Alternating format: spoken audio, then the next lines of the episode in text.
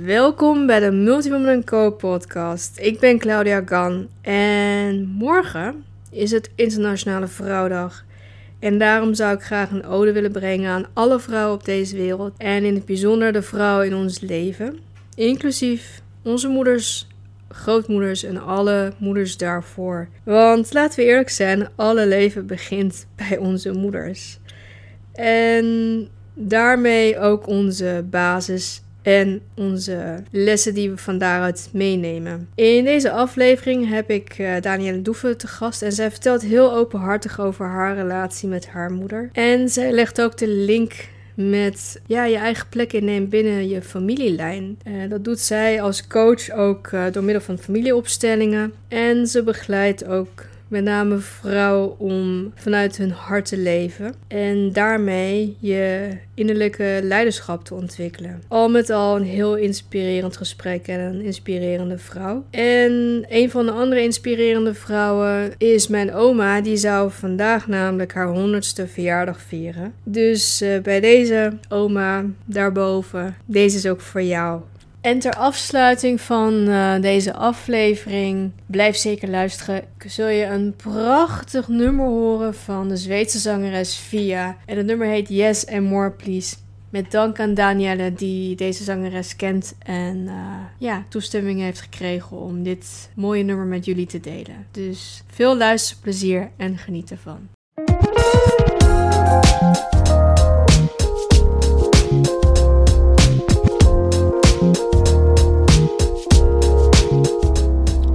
Welcome to the Multi Woman and Co podcast, the place where we will cross cultures and time for refreshing insights on life, love, and leadership. I'm your multicultural host, Claudia Gunn. Are you ready? Let's dive in.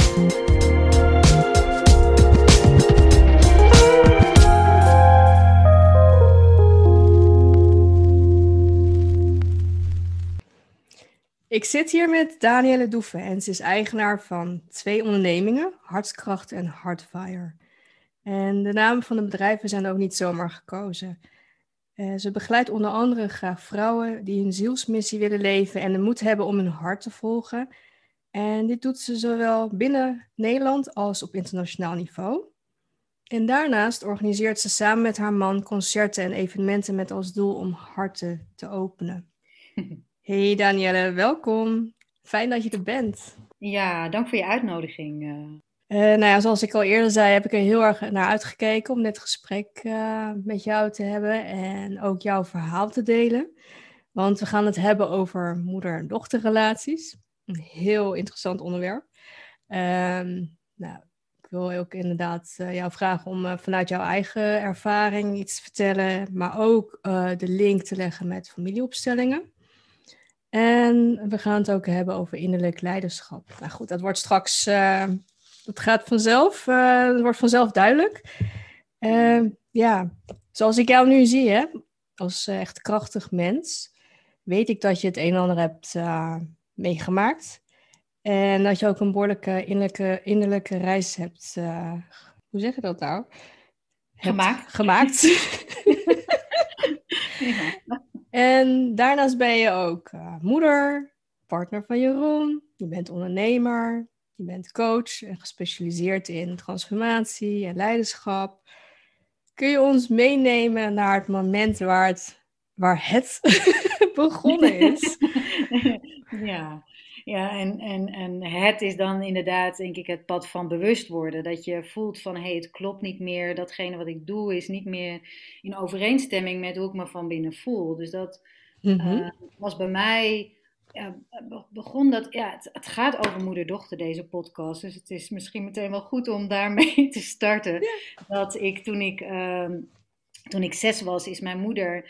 Uh, ja, die was al een tijd uh, ja, ziek eigenlijk. Uh, had ja, veel angsten, kon daar niet over praten. Ging zich steeds meer ja, naar, naar binnen keren. en ondertussen ja, werd de situatie eigenlijk onhoudbaar en is ze op een gegeven moment met een psychose uit huis geplaatst, opgenomen. En daarna, ja, dat heeft de hele tijd geduurd, en daarna eigenlijk niet meer terug kunnen keren in ons gezin. Dus even heel kort. En uh, ja, ik was zes toen dat gebeurde. Dus dat heeft zo een impact gemaakt op mij uh, als meisje. Zonder dat je daar op dat moment bewust van bent. Want je bent Mhm. nog zo, ik was gewoon nog zo klein. Uh, maar wel dat ik voelde van, oh ja, we moeten gewoon door. Weet je, dat was, mijn vader werd, stond, was in ene alleen met twee dochters. En ja, hoe doe je dat ook als man alleen? Dus het is, was heel mooi dat hij gewoon een manier heeft gevonden om ja, gewoon verder te kunnen leven. Maar daardoor was er eigenlijk geen ruimte voor gevoelens en emoties. En ook onze, de generatie van onze ouders over het algemeen Mhm. praten over gevoelens. En zeker voor mannen. Ja. Dat zijn wij nu pas aan het leren, ook aan onze kinderen. Uh, van hoe, hè, dat het belangrijk is om, om uh, dat, je, dat, je, dat je contact hebt met je, met je gevoel en met je lijf. Maar in die tijd ja, was dat gewoon, in ieder geval in ons gezin, uh, niet aan de orde. Uh, en zijn we gewoon doorgegaan. Dus ik was gewoon het vrolijke meisje en had vriendinnen. En, maar ergens van binnen is er dan toch een gevoel van leegte of een gevoel van gemis. En um, ik deelde er ook eigenlijk niet zoveel over. Het was een soort normaal of zo dat het zo was. Mhm. Heb uh, moeder ook een tijd niet, ge, ja, een hele tijd eigenlijk niet gezien, omdat het echt zo slecht met haar ging dat het gewoon geen fijne omgeving was, de psychiatrische inrichting, om daar, uh, om daar te zijn als kind ook. Mhm. Dus dat heeft zo een, achteraf pas heb ik gezien, wat een krater dat hè, is geweest in mijn, uh, in, in mijn ja, ontwikkeling eigenlijk uh, als meisje naar vrouw toe. Um, en toen was ik op de middelbare school en ik vond het heel spannend om presentaties te geven. Om voor een groep, zeg maar, te gaan staan. En ik was zo onzeker, omdat ik ergens ook in mijn hoofd een soort associatie had gemaakt. Oh, dan ziet iedereen dat ik eigenlijk heel onzeker ben en dat ik niks kan. En dat ik. En ik krijg wel hele rode wangen. Dat heb ik nu nog steeds als ik iets spannend vind. Ik krijg een rode wangen. En dan denk ik, oh, dan denken ze vast dat ik ook gek ben. Of dat ik ook niet, niet, oh, niet spoor of zo. Er zaten allerlei beelden bij. Mhm. Uh, en dat, dat werd op een gegeven moment zo uh, stevig dat ik op mijn, uh, dat was wel na de middelbare school, zat ik op inmiddels op, het voort, op de HBO-opleiding, waar ik heel communicatie, ik moest heel veel presentaties geven. ja. Waarom ik dan in godsnaam ja. uitgekomen ja. Waarschijnlijk, ik geloof heel erg in dat je ziel je ergens op een pad zet om te groeien. Precies, ja, ja, geloof ik ook in. En dit paste daar wel heel goed bij, dat je de lessen krijgt uh, om, om daarmee te groeien ook uh, in het leven. En, uh, maar toen werd, was dat, werd dat zo groot en het gevoel van onzekerheid werd zo groot, dat ik uiteindelijk besloot om hulp te gaan zoeken. Dat vond ik heel spannend. Ben ik bij de RIAG terechtgekomen. Oh. Um, ook voor kinderen met ouders, de kopgroep, kinderen met ouders met psychiatrische problemen. Um, en daar kwam ik bij een, uh, uh, ja, bij een begeleider, een man. En nou, die voelde me totaal niet op mijn gemak. Want ik, ik kon eindelijk, kwam ik daar en ik moest eindelijk huilen. En weet je, een soort, soort ja, iets... Ja, opgestapeld. Opgestapelde van, oh, nu kan het eruit. En uh, ook van, ja, en ik ben bang om ook, weet je. Dus het kwam er ook natuurlijk in een horte stoten, omdat het zo opge, ja. uh, opgekropt was eigenlijk. Kwam het er zo in één keer uit. En toen zei hij van, uh, nou meisje, maar uh, je bent toch niet zo je hoeft niet bang te weet je, nou, nou, nou, bij Oh. wijze van spreken, stel je niet zo aan. Wat een Het valt wel mee. En dat ik dacht, ja, die ken ik wel, weet je. Die stel ik mezelf ook. Uh, dat heb ik Oh. ook. Dus ik dacht, nou, dit is gewoon niet voor mij de plek om te zijn. Toen kwam ik bij een ander meisje en die zei, moet je je gedachten opschrijven. En, en ik voelde toen al, ja, voor mij, ik, ik, ik, ik heb iets nodig wat de diepte ingaat. En toen kwam ik bij, dus daar ben ik wel heel blij mee dat ik dat heb gevolgd. En dacht van, ja, dit is voor mij niet uh, op dit moment de weg. En toen kwam ik bij een hypnotherapeute uit. En um, zij bracht me eigenlijk vrijwel direct, of na de eerste sessies, in contact met mijn innerlijke meisje. En dat was zo een, uh, ja, confronterend ook, uh, maar ook zo'n mooi proces. Um, omdat, je daarvoor, omdat ik daar voor het eerst dat meisje wat eigenlijk, nou ja, getraumatiseerd heb ik pas nou sinds een paar jaar dat ik denk, oh ja, ik heb gewoon een trauma bij me. En nooit daar echt zo bewust van geweest. Terwijl als je moeder op zesjarige leeftijd uit het huis gaat, uit je leven gaat, ja, dan is dat gewoon eigenlijk traumatisch. Ja, heel heftig. Uh, als ik het met mijn vader zou delen, dan zou je zeggen, nou meid, jullie zijn toch goed terechtgekomen, het gaat toch allemaal goed met jullie? En, Uh, weet je, en dat is ook waar, maar tegelijkertijd is er van binnen iets wat aandacht, uh, ja, wat aandacht vroeg. En mhm. zij ja, liet me kennis maken met dat meisje wat totaal bang voor mij was en niet wilde tevoorschijn komen, omdat ik zo hard ook naar mijzelf en naar gevoel was, van stel je niet zo aan. En, mm. dus dat, uh, dat heeft eventjes geduurd, maar toen die ontmoeting kwam, um, ja, heeft dat zoveel heling gebracht eigenlijk. En dat ik toen dacht van, oh ja, dit is dat meisje waar ik zelf ook ergens voor te zorgen heb. Uh, dus sindsdien ja, heeft dat pad zich vervolgd. Maar dat was wel voor mij, die hypnotherapeut was toen wel een soort het keerpunt uh, naar heling, naar ontwikkeling eigenlijk. Uh, ja. Is dat zeg maar ook het moment inderdaad wat je zei over het innerlijke meisje, wat, ja, die ontmoeting met haar, dat je dan toen ook begonnen bent om het innerlijke meisje te, ja, te verzorgen of in ieder aandacht te geven. Is dat zeg maar ehm, ja, de reis die je dan begonnen bent om haar uh, weer een veilige plek te geven? Ja, ja, en die reis duurt nog steeds voort. Hè? Ja, uiteraard. Daar zijn, daar zijn, we gewoon een hele tijd mee bezig. Omdat de, de, grootste kunst is om jezelf helemaal te accepteren, weet je. En wie je bent. Mhm. En dat je jezelf bij jezelf veilig voelt. En natuurlijk is het belangrijk dat je mensen om je heen hebt waar je gedragen bij voelt. Maar die basale veiligheid, en zeker als je die niet... Uh, ik heb hem dan in bewust zeg maar niet gehad, omdat mijn moeder fysiek ook daadwerkelijk weg was. Ja. Maar uh, ik denk voor veel vrouwen dat de moeder echt een plek is om waar je bij kunt rusten en bij kunt ontspannen en waar je achterover kunt leunen.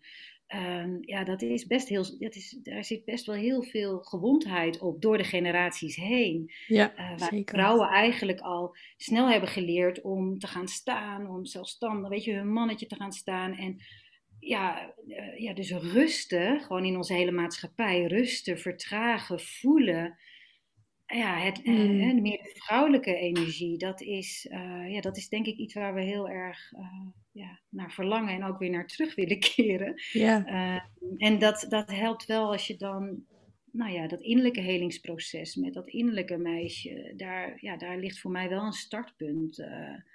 om jezelf te omarmen en te koesteren. En jezelf dat te geven wat je niet hebt kunnen ontvangen. Omdat je ouders dat soms niet willen of kunnen. Of dat het niet aan hen is om jou alles te kunnen geven wat jij nodig hebt uh, in het leven. Ja. Nou ja, dat is natuurlijk ook de eerste stap dat je dat gemis uh, voor jezelf kunt uh, erkennen of herkennen en dan erkennen. Ik denk dat dat zeg maar ook het begin is. Um, hoe sta je er nu in? Is het zeg maar, want natuurlijk, we weten ook dat het een proces is wat doorloopt. Dat, nou ja, dat is zo, zoals het leven gaat.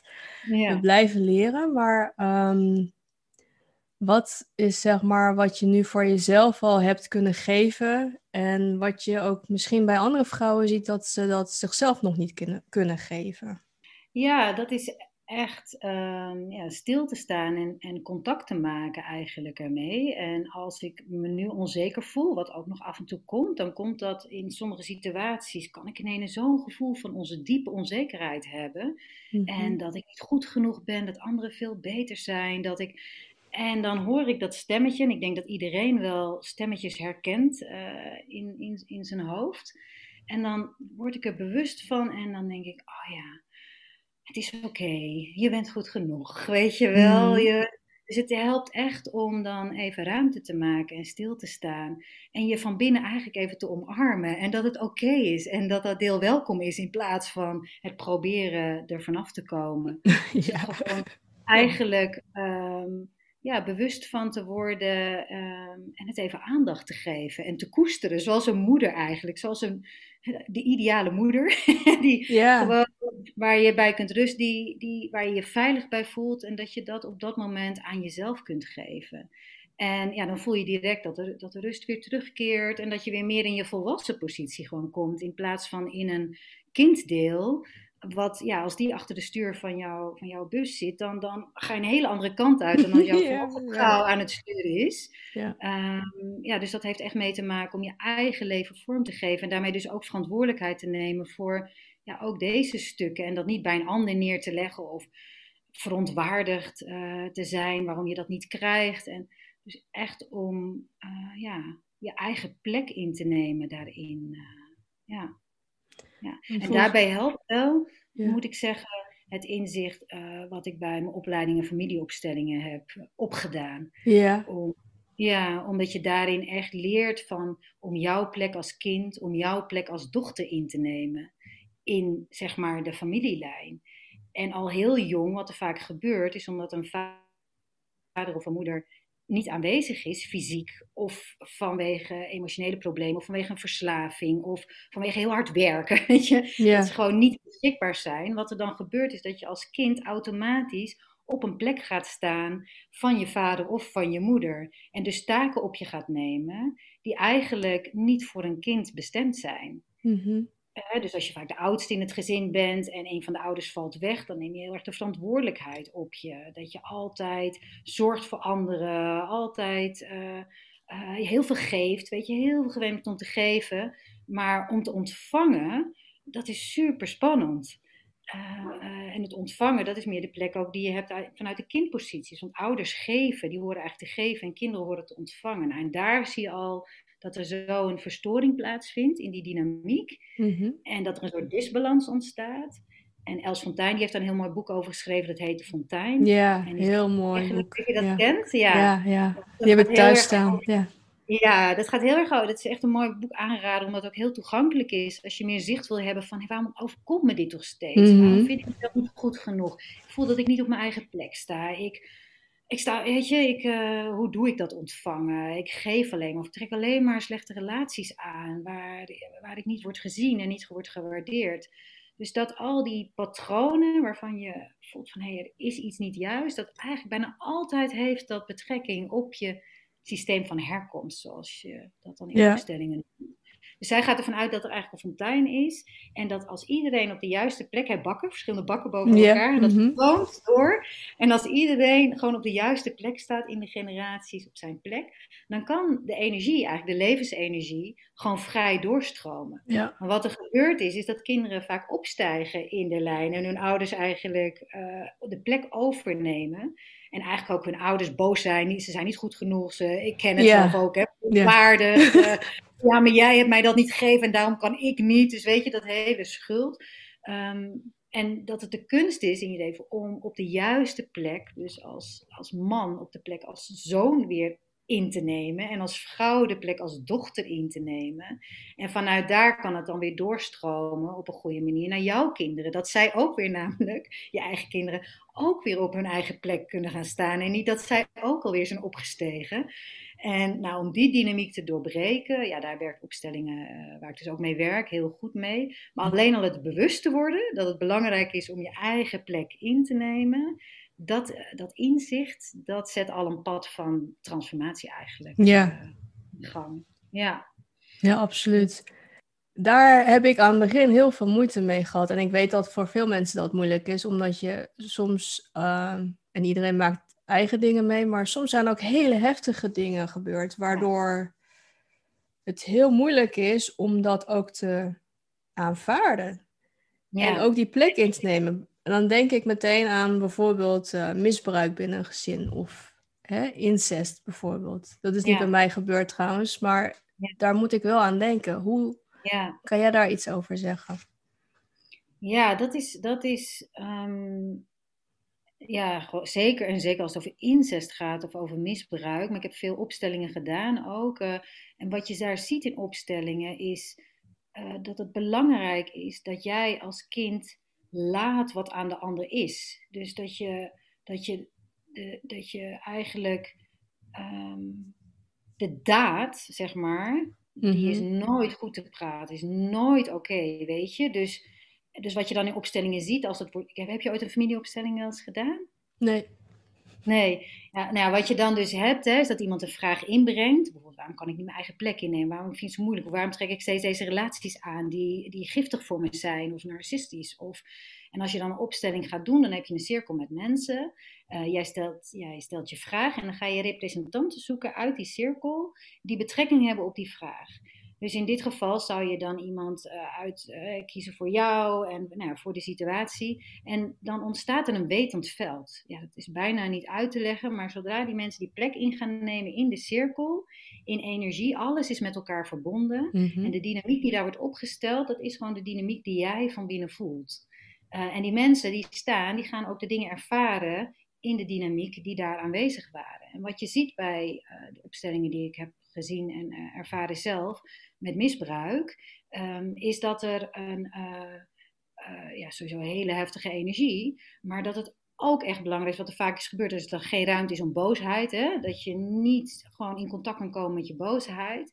En dan wordt er natuurlijk altijd iets opgesteld wat groter is dan het leven en de dood. Wat groter is dan goed en kwaad. Dus iets wat alles kan dragen. Omdat het Mhm. zo intens is dat je eigenlijk een groter veld nodig hebt om dat te kunnen dragen. Omdat in het kleine het niet te dragen is eigenlijk. Nee. En vanuit daar ontstaat het leven heeft gewoon daders en het heeft slachtoffers. Maar ook de daders zijn eigenlijk weer slachtoffer. Dus in het grotere geheel zie je dat er dan in dat soort familiesystemen zoveel trauma, zoveel heftigheid is meegemaakt. Want als je gaat kijken naar die dader, wat nooit goed te praten is, ook die heeft geen gezonde vorm meegekregen, weet je. Dus Ja, dat zie je vraagt, inderdaad, en, ja. dan, en dan is het, ik krijg helemaal kipvel van, het vraagt zoveel moed dan van degene die dat mee heeft gemaakt, om daar aan te kijken. En daarin te zeggen, hé, hey, maar dit laat ik aan jou, dit is niet van mij en jij draagt de verantwoordelijkheid, zodat je ergens weer jouw eigen plek kan innemen, maar door een hele duidelijke grens aan te geven. Ja. En het is wel zo in opstelling dat ze zeggen, als echt heel erg heftig, dan is het gewoon bijna soms, maar dat is echt uitzonderlijke gevallen, Ja. dat je dan dat je gewoon niet meer die verbinding kan maken. Maar daarmee is het ook heel lastig om zelf helemaal je eigen leven te kunnen leiden. Want als je een deel van een van je ouders afwijst en afkeurt en je bent biologisch gewoon, daar is geen spel tussen te krijgen, ben je gewoon 50% je vader en 50% je moeder. Ja. Het, en het is een hele zware levenstaak als je hè, met, met dat pakket zeg maar geboren wordt. En toch vraagt het om grenzen te stellen daarin en de daad bij de ander te laten terug te geven wat niet van jou is. En vooral voor jezelf een hele veilige, warme bedding te creëren waarin diepe heling kan plaatsvinden. En wat je dan ziet als mensen dat pad gaan, dan komt hun gift tevoorschijn. En als je dan in het grotere plaatje kijkt van, hè, van dingen over, hè, over gebeuren soms ook omdat de ziel een les, iets wil groeien, iets wil uitzoeken. En soms ziet dat er heel pijnlijk en heftig uit. Mhm. Maar als je dat dus in staat bent om daar heling in aan te brengen voor jezelf, want je bent niet verantwoordelijk voor het helingsproces van jouw familie. Nee, precies. Andersom dat is het wel ook, ja. Als jij heelt, dan heel je de generaties ook voor je en na jou. Hè. Het is automatisch omdat je gewoon een andere trillingsfrequentie krijgt. Dus dat Ja. werkt beide kanten door. Dus iedereen die op het pad van transformatie is en heling die heelt zowel zichzelf, maar dat werkt ook door de generaties, omdat je op een andere manier naar patro patronen doet, maar ook de wereld in. Dus zo uh, werkt het. Maar wat je dan ziet is dat dan de gift. Dus dat zijn dan mensen die, die echt weten om te, uh, een licht kunnen zijn in de duisternis voor andere mensen die ook seksueel misbruik hebben meegemaakt. Ik bijvoorbeeld psychiatrie ik kan het, zou het geen kind aanraden om, als ik van tevoren, ik heb er blijkbaar voor getekend, toen ik dacht van nou, als ik naar aarde kom, dan ga ik hier bij deze moeder geboren worden. Maar ik zou dat niet wensen, dat iemand daar, weet je, wil gewoon een veilig nest waarin je kan opgroeien. Maar nu terugkijkende, uh, bij, ja, dat mijn moeder manisch depressief en een psychose heeft, hoe zwaar het ook is nu nog steeds, ook, ook omdat ze gewoon zo'n lijden is. Mhm. Maar voor mij zo'n les om dingen bij haar te laten en niet dat lijden mee te torsen. En dat vraagt dus heel veel transformatie daarin. Ja. Um, en tegelijkertijd leert ze mij ook over het licht en het donker. Dat hoe donker, weet je, om echt ook het donker in de ogen te durven kijken. En de hel en de demon en de duivel. Uh, en dat komt nu goed van pas in deze wereld waarin, waarin we eigenlijk in een massale psychose terecht zijn gekomen. My goodness, um, ja. Dus weet je, er zit zo'n een, een, een kracht in. Maar goed, dat is even het intense verhaal. Maar je plek innemen als dochter, ook voor mij. Als ik naar mijn moeder ga, dan zeg ik echt van binnen: ik ben de dochter, jij bent de moeder. Zodat zij ook op haar plek energetisch, ook al kan ze er niet fysiek niet helemaal zo voor zijn, ze is en blijft mijn moeder. Mm-hmm. En als ik daar haar niet die plek geef, dan is het ook heel lastig om mijn eigen moederplek in te nemen.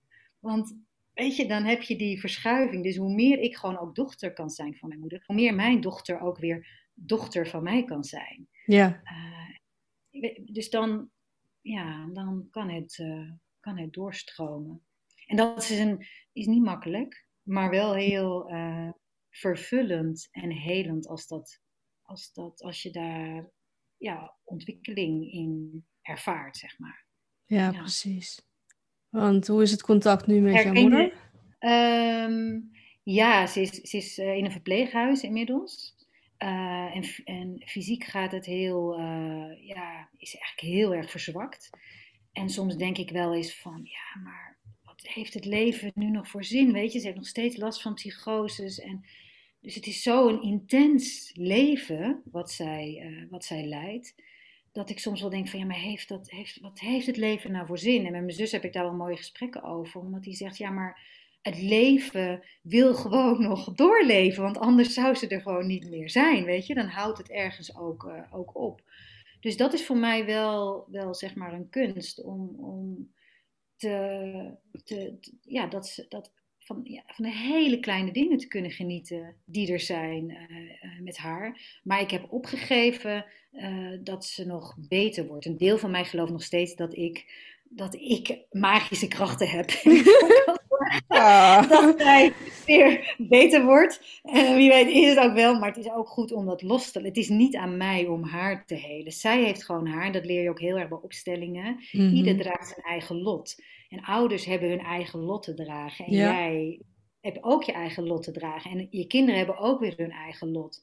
En als iedereen gewoon zijn eigen pakketje draagt, ja, dan, dan komt er gewoon balans eigenlijk uh, in jezelf, in het systeem en ook in de wereld uiteindelijk. Ja. Dus het is nog moeizaam, maar wel ja, ook mooi dat ze, er nog, dat ze er nog is en dat ik nog gewoon contact kan hebben. Maar het is niet makkelijk. Nee, nee dat geloof ik gelijk, ja. ja. ja. Maar wat wel weer mooi was, was laatst in zo'n hele donkere bui. Met, uh, ze krijgt dan opdrachten van ja, demonen en van uh, ja, dat is, heel, dat is een heftig stuk om daar getuige van te zijn. Want dan denk je, ja, maar luister niet naar, die hoeft er niet naar te luisteren. Maar dat zit gewoon zo diep.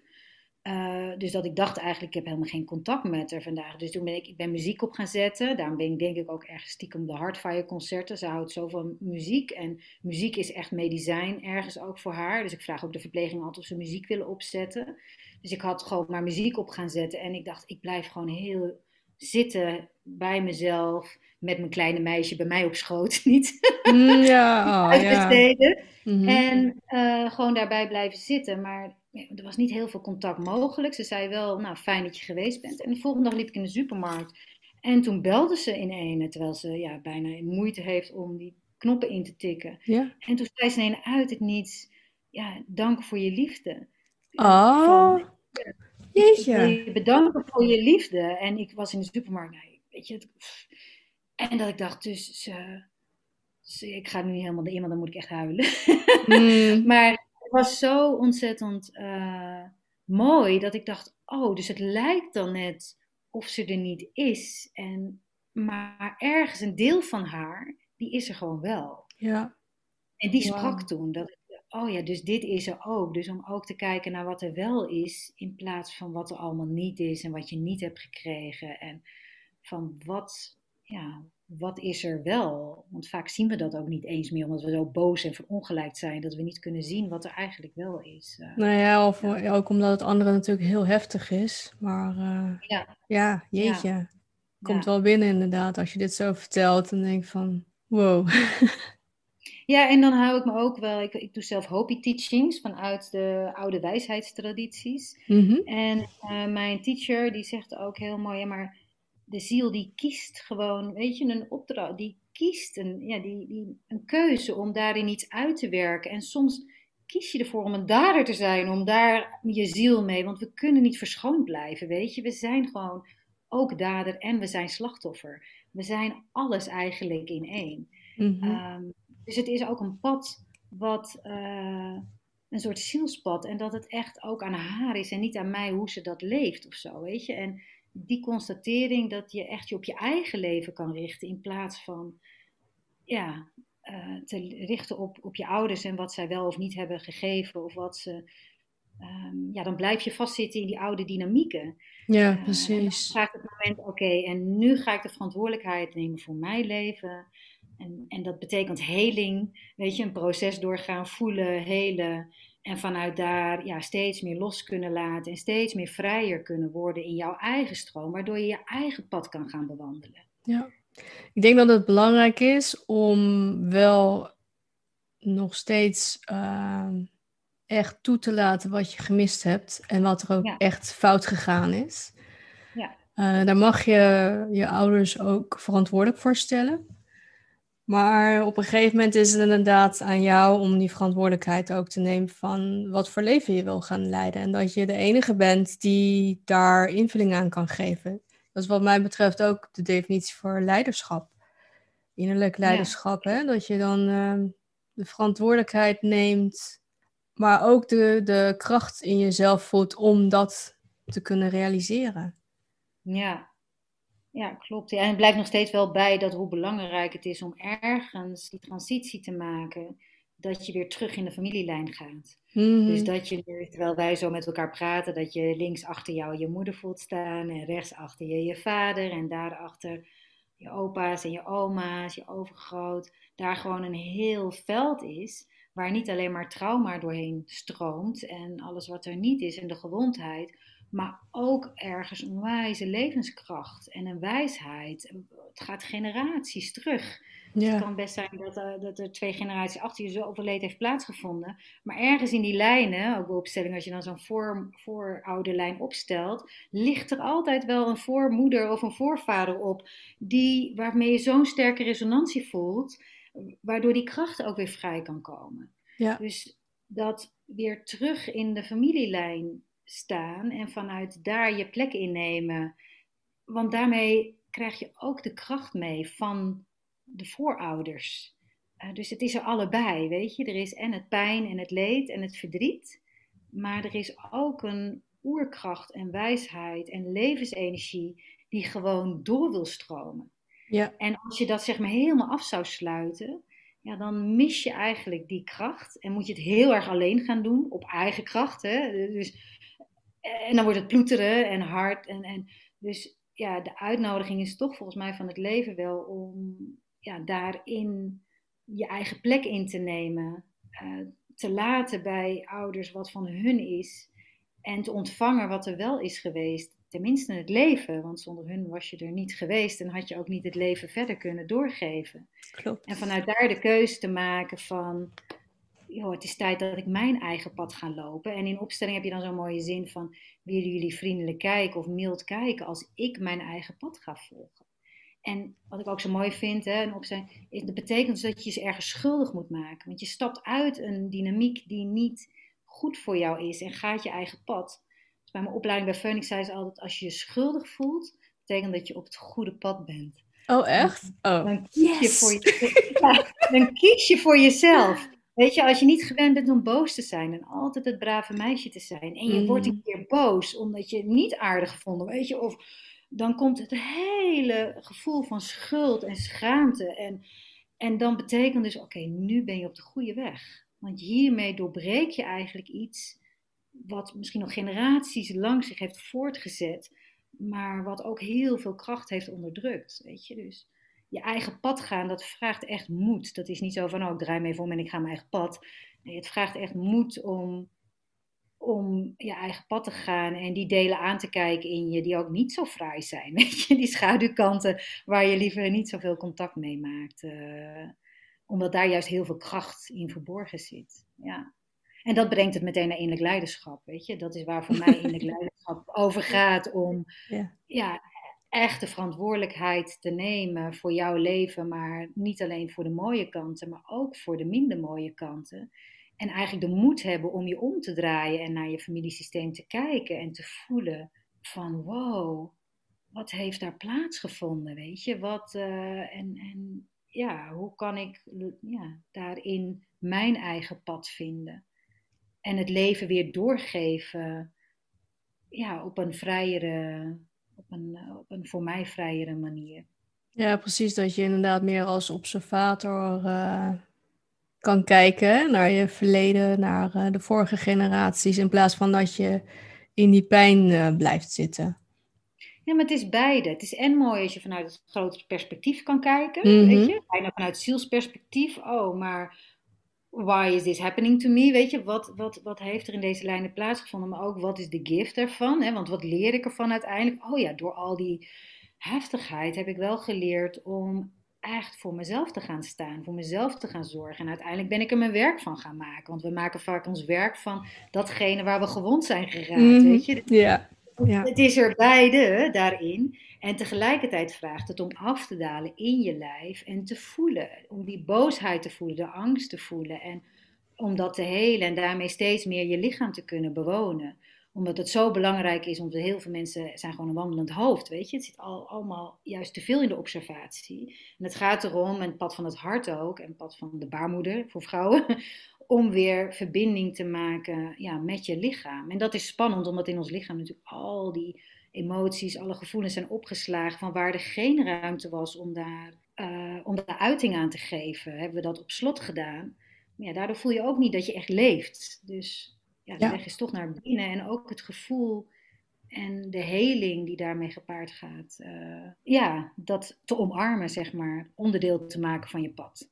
Nee, dat is ook, daar ben ik het ook helemaal mee eens. Inderdaad, van dat stuk van waarnemen bedoel ik ook dat je, tenminste zoals ik het zelf heb ervaren, is dat je ook uh, je ruimte groter maakt en van daaruit ook de dingen in een, ja, vanuit een ander perspectief kunt zien. Terwijl je inderdaad ook uh, blijft werken aan je eigen uh, ja, demonen, uh, pijnen. Hè? Dat, nou ja, goed, dat heeft iedereen. En inderdaad, wat je zegt, juist in die schaduwkant zit zoveel mooie energie verstopt. wat, ja, en dat vind ik juist het interessante van dat hele schaduwwerk eigenlijk. Dat je, ja. ja, dat je de dingen anders kunt bekijken en daardoor ook anders gaat zien en voelen.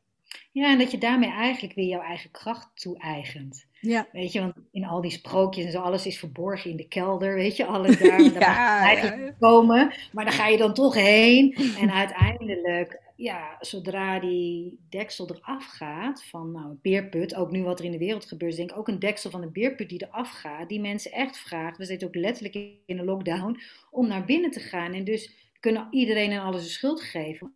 Hé, hey, maar wat vraagt dit nu van mij? En, en oh ja, ik ben boos, weet je, hoe geef ik, hoe geef ik uiting aan boosheid? Uh, tranen. Uh, dus het is eigenlijk ook ergens een uitnodiging om naar binnen te gaan en te onderzoeken van wat, wat doet dit eigenlijk allemaal met me?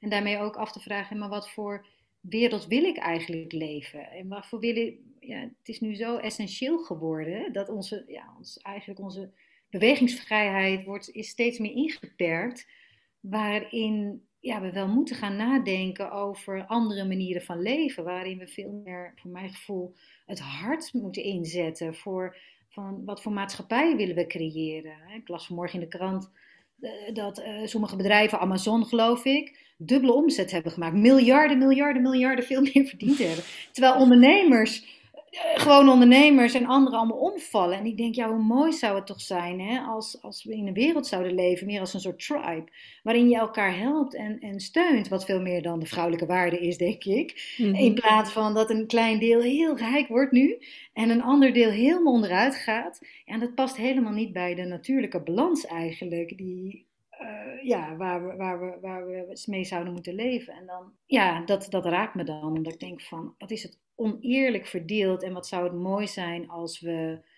echt voor elkaar zouden kunnen zorgen meer. En dat niet één iemand de eindstreep haalt, maar dat we met z'n allen een bijdrage leveren. En dat we kijken, wat is ieders talent? Wat hebben we nodig? Hoe gaan we het aarde?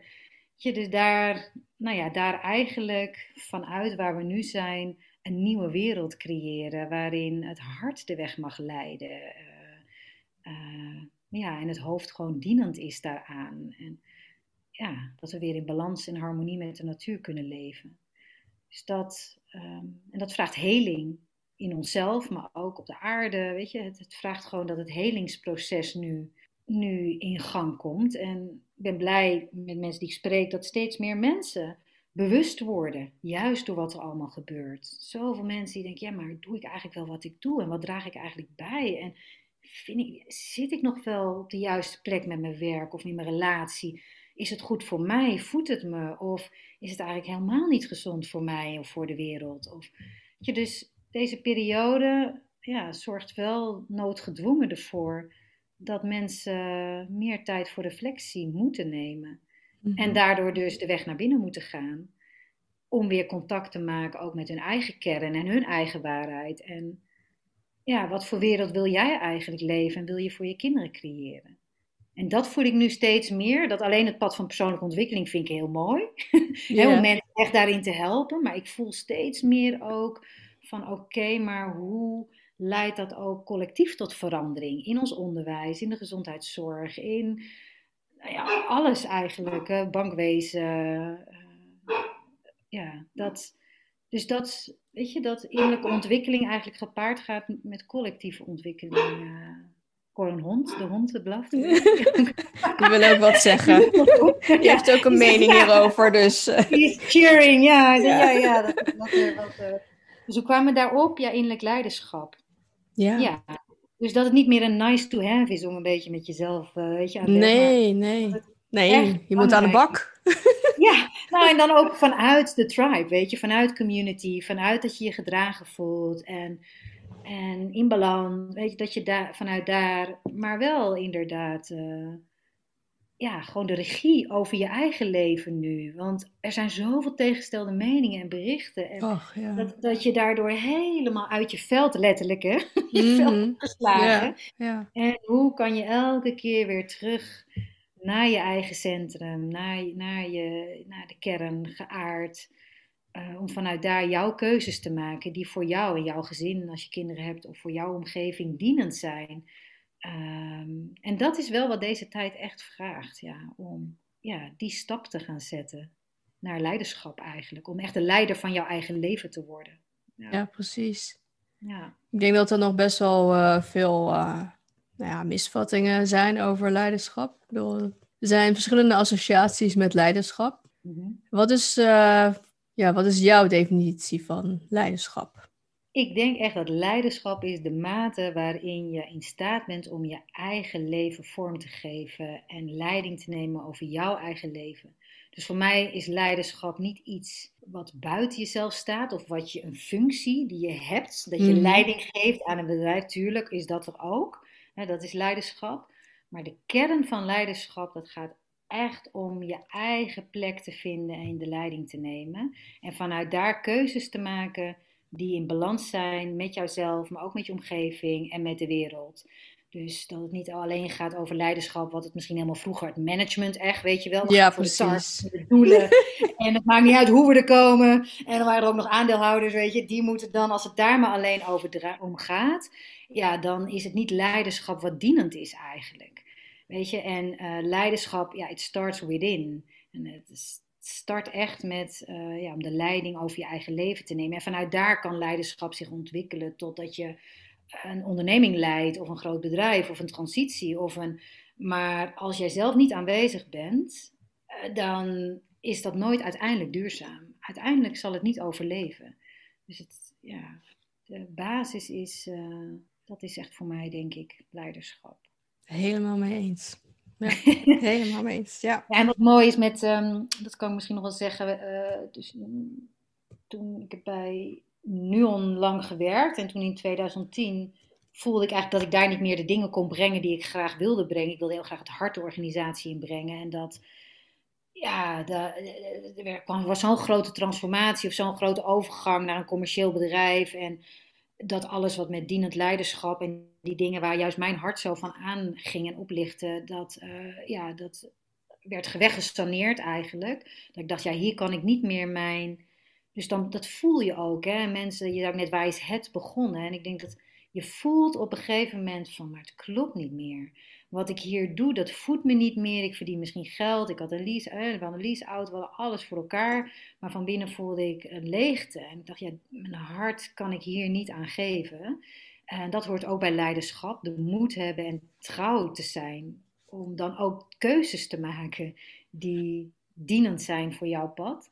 Ehm, en toen ben ik dus met hartskracht begonnen. En daar kwam ik op, ehm, eh, bij, uiteindelijk op een seminar, Authentic Leadership in Action. Waarin ik dus, dat was in het Engels, waarin ik dus dacht, oh, daar zitten allemaal leiders. Het was in het Engels en ik ben geen leider. En wat heb ik daar nou te zoeken? Maar er kwamen via verschillende kanten uitnodigingen op pad. ik moest daar echt zijn. Ik kreeg zelfs op een gegeven moment een gratis kaartje, kon ik meedineren omdat iemand zei, ja, maar ik voel dat jij hier aanwezig moet zijn. Ze kwam helemaal in een mand. Ik dacht, hoe ziet een leider eruit? dus ik kwam in een mantelpakje met hakjes. En, en helemaal overdressed. Gewoon echt helemaal. ja, jullie dus kunnen ons niet zien waar we liggen, echt.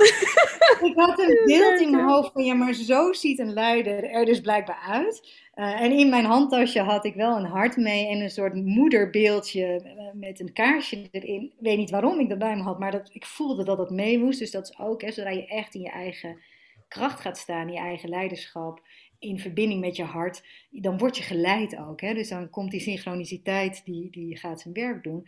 Waardoor ja, momenten en situaties op je pad komen en mensen waar waarvan je weet, oké, dit hoort bij mijn pad. Dit heb ik te doen, ook al vind ik het spannend. It's time to show up.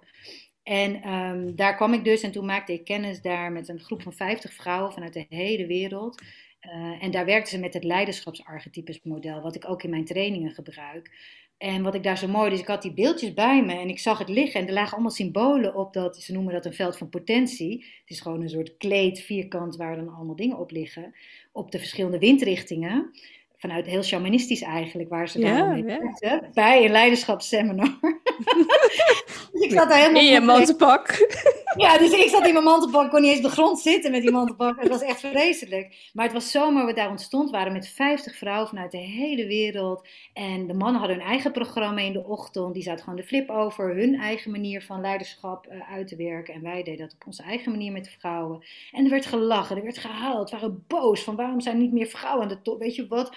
uh, women need to show up. En uh, ja, nou ja, zo'n heel, heel mooi. En ze werken dus met vier leiderschapsarchetypes, die zowel het emotionele, het fysieke, het mentale als het spirituele veld meenemen. Dus we hebben de, de warrior-energie die heel erg gaat over resultaatgericht leiderschap. Van ja, gaan staan voor wie je bent, je waarheid uitspreken, doelen halen, actie. Gewoon bang, bang, bang, wat je veel in organisaties ziet. Maar, en dan had je de magician, wat gaat over strategisch leiderschap. Ben je in staat om afstand te nemen, te observeren, waar we het net over hadden. Zelf verbonden mhm. met de mind. Maar daardoor kan je ook patronen zien, kan je heldere keuzes maken, prioriteiten stellen. Mhm. En dan heb je aan de andere kant heb je de lover-energie, wat heel erg gaat over vertragen en verbinden en voelen en stroming, water, koesteren, samenwerking, team spirit. Weet je, hoe gaat het met iedereen? Self-care, self-love. Wat in heel veel organisaties gewoon ondergeschoven is, omdat we alleen maar aan het rennen, rennen, rennen zijn, totdat mensen burn-out zijn. En dan heb je het spirituele niveau, wat veel meer gaat over wat is je innerlijk vuur? Wat is de why? Waarom ben ik hier? Waarom is dit bedrijf hier? Wat is het doel van mijn onderneming? Weet je, dus die diepe purpose. Uh, dus het spirituele, het emotionele, het fysieke en het mentale. En wat ze daar zeggen is, je bent geen van die archetypes, maar hoe meer je in het middenpunt kan staan en toegang hebt tot die verschillende krachten eigenlijk, des te meer komt je leven in alignment met wie je bent en komt het steeds meer in stroming. Um, dus dat is, en dat is bij mij de uitstek van innerlijk leiderschap, om je plek in jouw eigen midden in te nemen, in verbinding met je omgeving en met de aarde, met de wereld. En vanuit daar de stappen te zetten die voor jou in alignment zijn met wat je hier komt doen als ziel. Klinkt misschien wat groot, maar je zielsmissie of je hart, je, je purpose, life purpose is misschien een beter woord in dit geval. En als je ziet dat die niet aanwezig is en jouw innerlijk vuur brandt niet, ja, dan kan je nog zo hard werken. Maar wat ik bij nu deed, en ik dacht, ja, maar het vuurtje brandt niet meer. En dan is het dus belangrijk en soms ook nodig om afscheid te nemen. Of het nou een relatie is, of een werkgever, of ja, vriendschap. Dat je mhm. denkt, ja, maar dit, het past gewoon niet meer. En dat is voor mij het pad van transformatie. Dat je echt achter je durft te laten, ook ergens afscheid kunt nemen, net als de blaadjes in de herfst loslaten. Om ruimte te maken voor het volgende seizoen, om weer iets nieuws geboren te laten worden. En dat betekent dus soms dat sommige dingen niet meer passen. En dat je dus een keuze moet maken, hoe schuldig je ook voelt, om een ander pad in te slaan. En dat vind ik persoonlijk in het werk wat ik doe als coach ook, met transformatieprocessen begeleid, vind ik het mooiste moment. Als mhm. mensen komen en zeggen, joh, ik weet het niet meer wat nu, of ik voel me leeg, of ik zit niet, of ik heb een toxische relatie, of ik, ik zit niet op de juiste plek. En dat je ze dan in contact kan brengen weer met hun eigen ja, medicijn, zoals ze het noemen. Met je inner, what's your medicine, noemen ze dat in de Hopi-tradities. Wat kom jij brengen, wat is your gift? En mhm. zodra dat vuurtje, dat hartevuur, niet mm -hmm. bedrijf waarschijnlijk, ja. dat weer aangaat, dan gaan mensen weer hun eigen richting vinden. En dan vanzelf gaat het veld weer in beweging komen, maar dan wel dienend aan jouw life purpose. In plaats dat je gewoon geen idee hebt en alleen kijkt wat er om je heen gebeurt en eigenlijk de verbinding met je eigen centrum um, ja, kwijt bent geraakt. Ja, en wat je ook ziek kan maken. En wat je dus ook, en dat is vaak, hè, want mensen, veel mensen gaan niet vanzelf van, nou, ik ga nu transformatieproces starten of zo. Nee. is uh, zondag, laat ik eens beginnen, weet je. Vaak, vaak is daar toch altijd een moment van ziekte, van burn-out, van een partner die je verlaat, van een ouder die ziek wordt, overlijden. Het zijn natuurlijk altijd vaak die momenten die op dat moment heel intens zijn, maar wat achteraf blijkt, dat dat echt jouw uh, transformatieproces, zeg maar, in, uh, in gang heeft gezet. Ja, precies. Um, dus dat je dat ook ziet als het is, is heel intens om doorheen te gaan. Maar achteraf kan je eigenlijk altijd zeggen: ja, maar dat was wel het moment waarop ik trouw ben geworden aan, aan, aan wat ik hier te brengen heb. En gezonde relaties aan te gaan, gezonde werkomgevingen die voedend zijn en steunend. En ja, meer in lijn zijn met hoe je zelf je leven wil, uh, wil leven. Ja. ja. Mooi hoor. Ja. En we zijn allemaal hier uh, met een bepaalde missie. Ja. Dus um, op het moment dat we dat ook voor onszelf beseffen en ontdekken, dan uh, zou de wereld er ook heel anders uitzien, denk ik. Ja, weet je, en, en er zijn zoveel manieren waarop je, het gaat echt om kleine stapjes, hè? niet in een van, oh, nu weet ik wat mijn missie is bij die leiderschapsarchetypes waar we mee werken, heb je de sovereign, dus de soeverein, weet je, die verbonden is met het spirituele veld en je life purpose. En vuur, is element vuur hoort daarbij.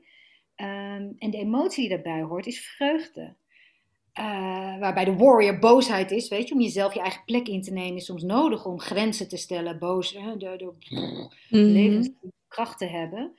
Gaat het over vuur. Dus als jij even, misschien ook voor de luisteraars, als je denkt van ja, maar ik weet het echt helemaal niet. Als je bedenkt van wat vind ik leuk, weet je, what brings me joy? Dus al die kleine vonkjes op je pad van datgene wat je energie geeft en waar je hart eventjes van oplicht, ook al is het heel donker, daar zitten de broodkruimeltjes naar uiteindelijk dat grotere vuur toe. Um, dus dat het zo belangrijk is voor mensen om die vreugde, weet je, te doen waar je hart blij van wordt. En soms heb je daar hulp bij nodig. Dat iemand, als je, als, soms kan het ook gewoon leeg blijven. Als je in een depressie bent, dan weet je gewoon, is er niks meer, weet je. Dan totaal het vuur is gewoon uit. Dus dan heb je support nodig. Maar een boek kan je inspiratie brengen. Bij mij muziek brengt, uh, ligt me vuur op. Luisteren naar jouw podcasts, weet je. En inspirerende verhalen. Nee, maar inspirerende verhalen horen. Van mhm. andere uh, mensen die verhalen delen. Daar ook van, hé, hey, dit, oh, dat ligt op. Oh, Oh ja, ja dit ga ik ook onderzoeken. En zo kunnen we elkaar helpen om elkaars vuur aan te steken en uiteindelijk um, ja, gewoon die, die mooiere wereld met elkaar te creëren. Ja. ja. Zeker. Ja, mooi hoor. Ja. Heb je nog een vraag? Ja, ik zit echt... ik zit echt helemaal zo te luisteren en uh, ja, weet je wel, dan ben het ook gewoon helemaal met je eens. Dat, uh, ja, zo zie ik dat ook. Want hoe is het voor jou leiderschap, zeg maar? Hoe, hoe geef jij vorm aan leiderschap in jouw bedrijf, in jouw leven? Ja. Als ik een vraag terug mag stellen. Ja, natuurlijk. ja, leuke vraag. Ja, ik moest heel erg lachen toen je begon over je mantelpak. Want uh, dat is ook, zeg maar, hoe ik het vroeger zag. Hè? Leiderschap, de manager, de directeur. Uh, eigenlijk heel erg vanuit het bedrijfsleven. En ik heb eigenlijk ook een uh, lange tijd, uh, nou ja, een soort uh, allergie gevormd richting het woord leiderschap. Er waren zoveel leiderschapstrainingen en ik las dat en inhoud en ik keek naar de mensen die er naartoe gingen. Ik heb zelf nooit zo'n leiderschapstraining gevolgd, tenminste niet, niet duidelijk, zeg maar, uh, gericht op leiderschap. Maar ik zat het dan te lezen en wat je ook zegt, weet je wel, dat resoneert dan niet met, met wat je zelf voelt. En ik had inderdaad een bepaald beeld bij. Nou, dat blijkt dan niet, niet te kloppen. Maar ik denk dat het wel een beetje in die tijd zo geschept is van hè, rondom leiderschap, uh, de leiding geven over een bedrijf of uh, een groep mensen en dat je mensen meekrijgt. En wat ik nu ook zie als leiderschap is inderdaad ook op gewoon individueel niveau dat je verantwoordelijkheid neemt en echt de schouders eronder zet van dit is wie ik ben dit is wat ik ga doen. Ook al uh, vind ik het heel erg moeilijk, want wat je ook zegt, als je je eigen richting kiest, kan het uh, op weerstand uh, stuiten. En juist in je directe omgeving. Je, dat is het allermoeilijkste natuurlijk, die weerstand vanuit je familie. Um, nou heb ik het geluk met een partner die me altijd steunt. En alles wat ik ja, beslis of kies, dat, daar staat hij achter. Ja.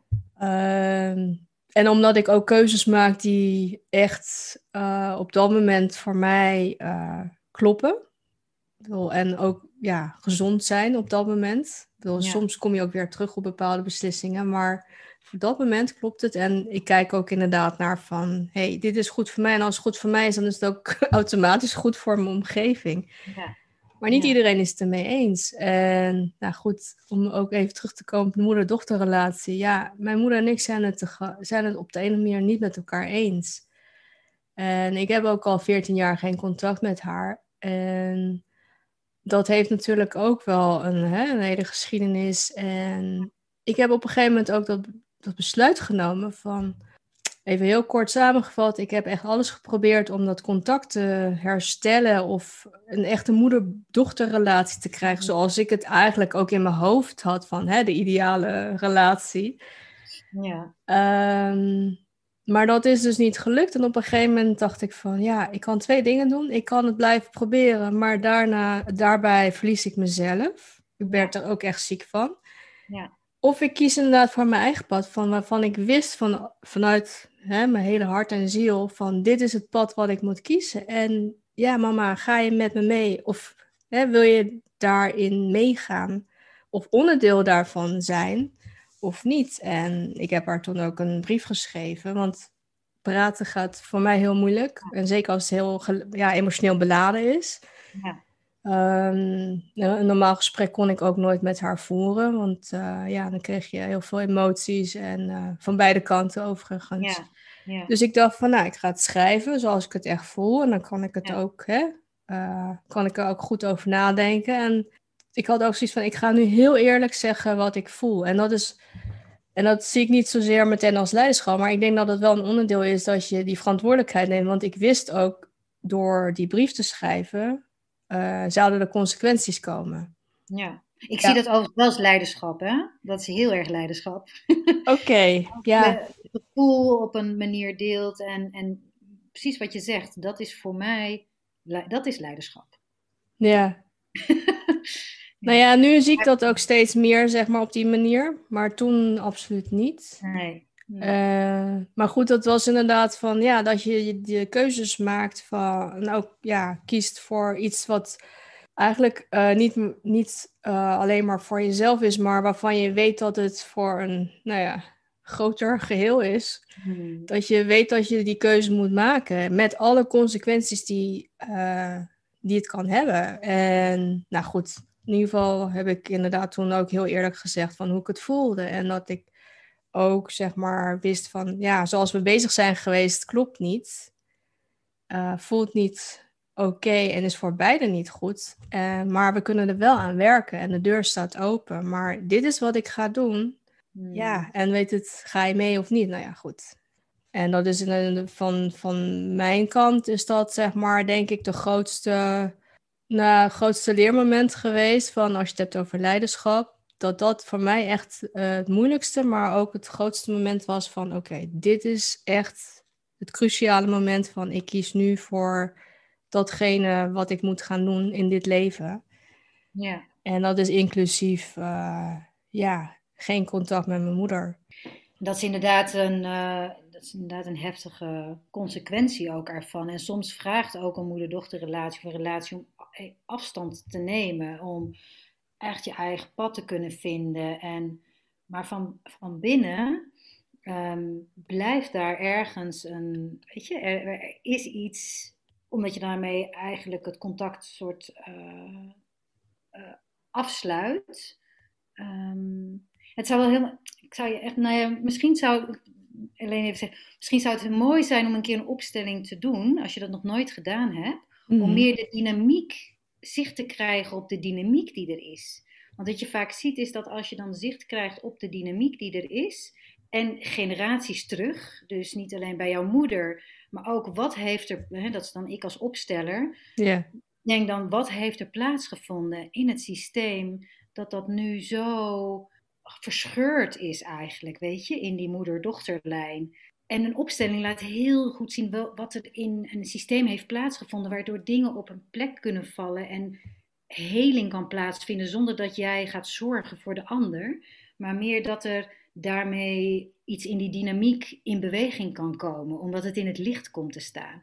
En tegelijkertijd is er ook ergens altijd nog een uitnodiging van het leven om, wanneer het jouw tijd is en je gaat het vanzelf voelen dat er iets op je pad komt of iets anders, of, eh, dat, om van in die vrouwenlijn, want er zit namelijk zoveel kracht ook, wat ik zie met opstellingen die ik met voormoederlijnen heb gedaan, dat daar zo ontzettend veel kracht en wijsheid ook zit, maar die gewoon zo vervormd is geraakt door alle intense dingen die er in het systeem hebben plaatsgevonden, mhm. dat gewoon de liefde bijna niet door kon stromen, omdat het gewoon zo pijnlijk is en zo dat je kan niet geven als moeder wat je zelf niet hebt ontvangen.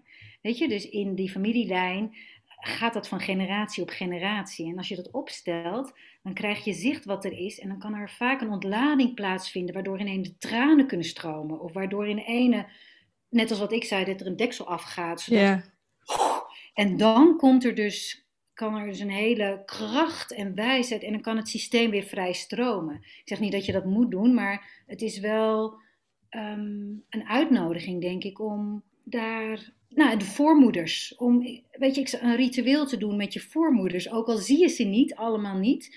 Maar om daar gewoon symbooltjes voor te zoeken en dat maar gewoon eens neer te zetten op een altaartje en een kaarsje erbij te branden, weet je. En daarin eren eigenlijk van waar je vandaan komt. En dat je de pijn bij hen laat, weet je. Je zegt, het is niet aan mij om die pijn te dragen. Het is veel te groot. Ik ga eronder gebukt. Je gaat nee, maar dat, nee, maar dat is ook zo. Maar goed, het is inderdaad... Uh ja, ik heb natuurlijk... goed dat je, het is een heel goed de keuze die je hebt gemaakt, dus dat wil ik meer zeggen. Het is goed en dat is ook een, echt een, een, voor andere vrouwen ook, weet je, dat als iets zo uh, niet lukt of zo ongezond is, dan heb je een grens aan te geven. Omdat er anders continu over je grenzen wordt gegaan. En dan moet je zeggen tot hier en niet verder. En als je dat doet, dan geef je ook de ander de kans om daar zelf de verantwoordelijkheid te gaan dragen.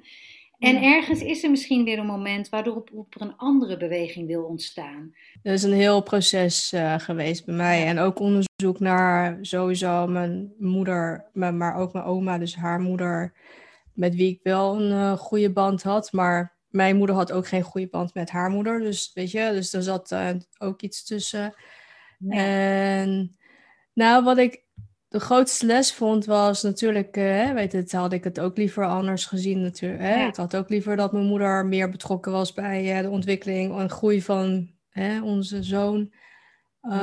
Maar wat ik wel, waar ik wel blij mee ben eigenlijk, is um, Kijk, mijn familie is uh, heel gelovig en die heeft ook altijd gezegd van we bidden elk, nou, toen de tijd dan. En met mijn oma ook. Moeder, of mijn oma is inmiddels overleden, maar ze zei altijd van ik bid elke dag voor jullie dat het goed komt. En toen op een gegeven moment wist ik niet zo goed hoe ik ermee om moest gaan. En toen zei ik, en toen op een gegeven moment viel het kwartje bij mij. En toen zei ik ook, het is al goed oma. Het is al goed zoals het mhm. is. En soms is juist houden van loslaten. Ja. Want daardoor kan mijn moeder zijn zoals ze Ja. kan ze in alle in vol ornaat zichzelf zijn. En ik kan ook in vol ornaat Ja. mezelf zijn. En daarin, op zielsniveau, kan ik af en toe echt dat contact met haar voelen, met mijn moeder.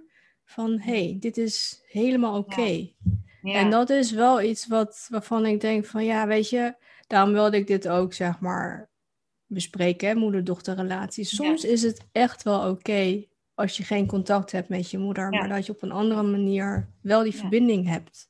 En dat is mooi wat je zegt ook, weet je. Ik voel ergens op zielsniveau, voel ik dat er ergens, weet je, dat er verbinding is of dat het goed is. Of, ehm, ja, en dat het ook vraagt loslaten. Weet je, Ja. dat loslaten ook liefde is, omdat het gewoon anders niet dienend is. Zowel niet voor jou niet, als niet voor ja, haar. voor allebei niet, inderdaad. relatie, eh, relatie te zitten. Ja. Ja. Ja, mooi. Ja, het zijn, het zijn de meest ingewikkelde relatie die er is, de moeder-dochter. Ja, of in ieder geval de dus ik- relatie met je moeder, want voor mannen geldt dat, kan dat ook. eh?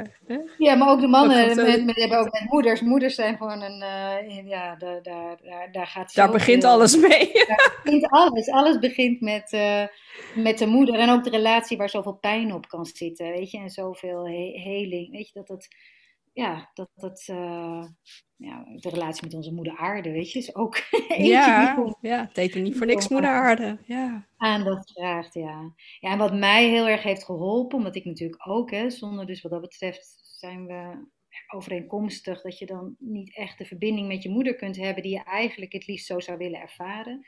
En wat ik bij mijzelf merk is dat vrouwenwerk en met vrouwencirkels te werken en zelf onderdeel uit te maken van vrouwencirkels, dat dat voor mij, maar ik denk ook voor vrouwen in het algemeen, zo, he- zo helend kan zijn om daarin, de vrouw is eigenlijk de, de cirkel en de groep staat eigenlijk voor de moeder.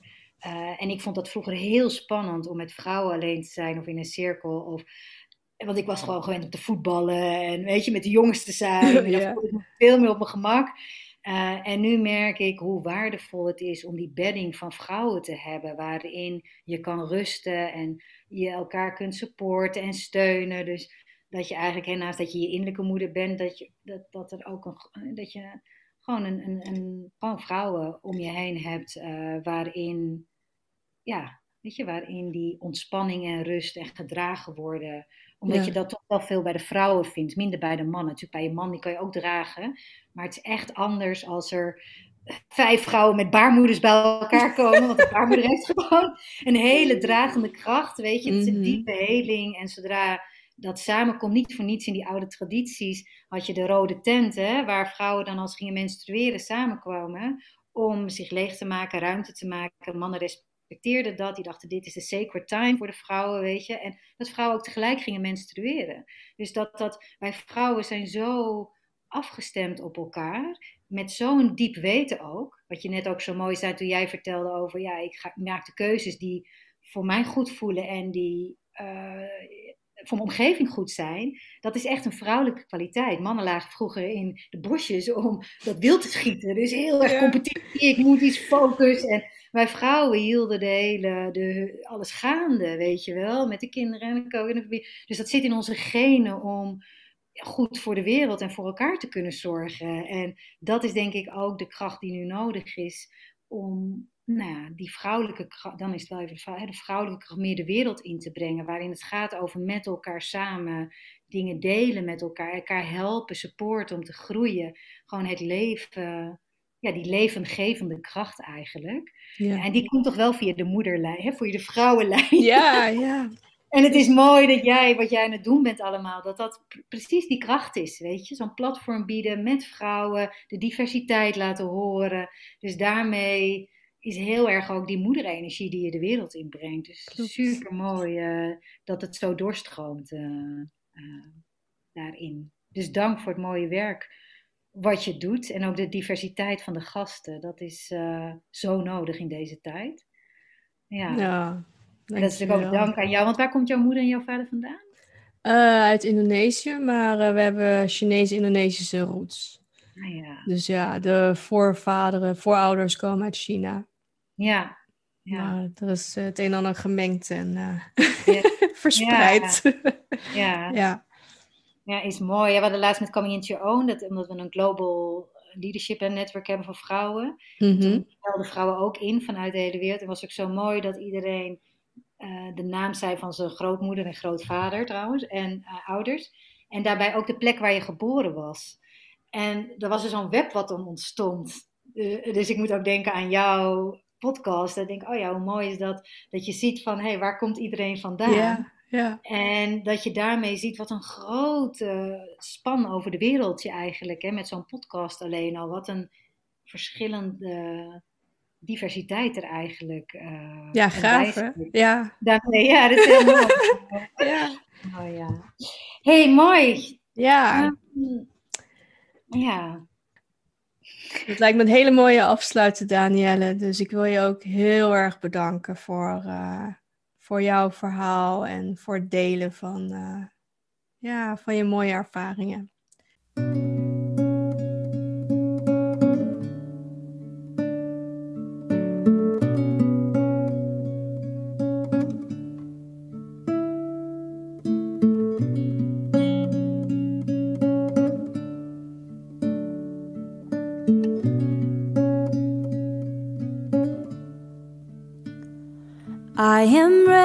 To receive all the love that's given me, knowing I am worthy, yes, and more, please.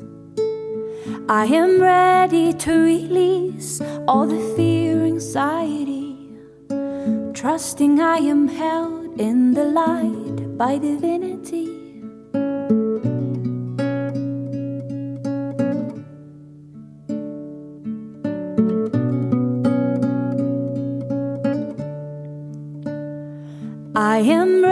To receive all the love that's given me. Cause I know that I am worthy, yes, and more, please. I am ready to release all the fear, and anxiety, and I trust that I am held in the light by divinity. So done with playing small knowing I am made of stars and that I am the love that I'm looking for. Knowing that my heart is my home.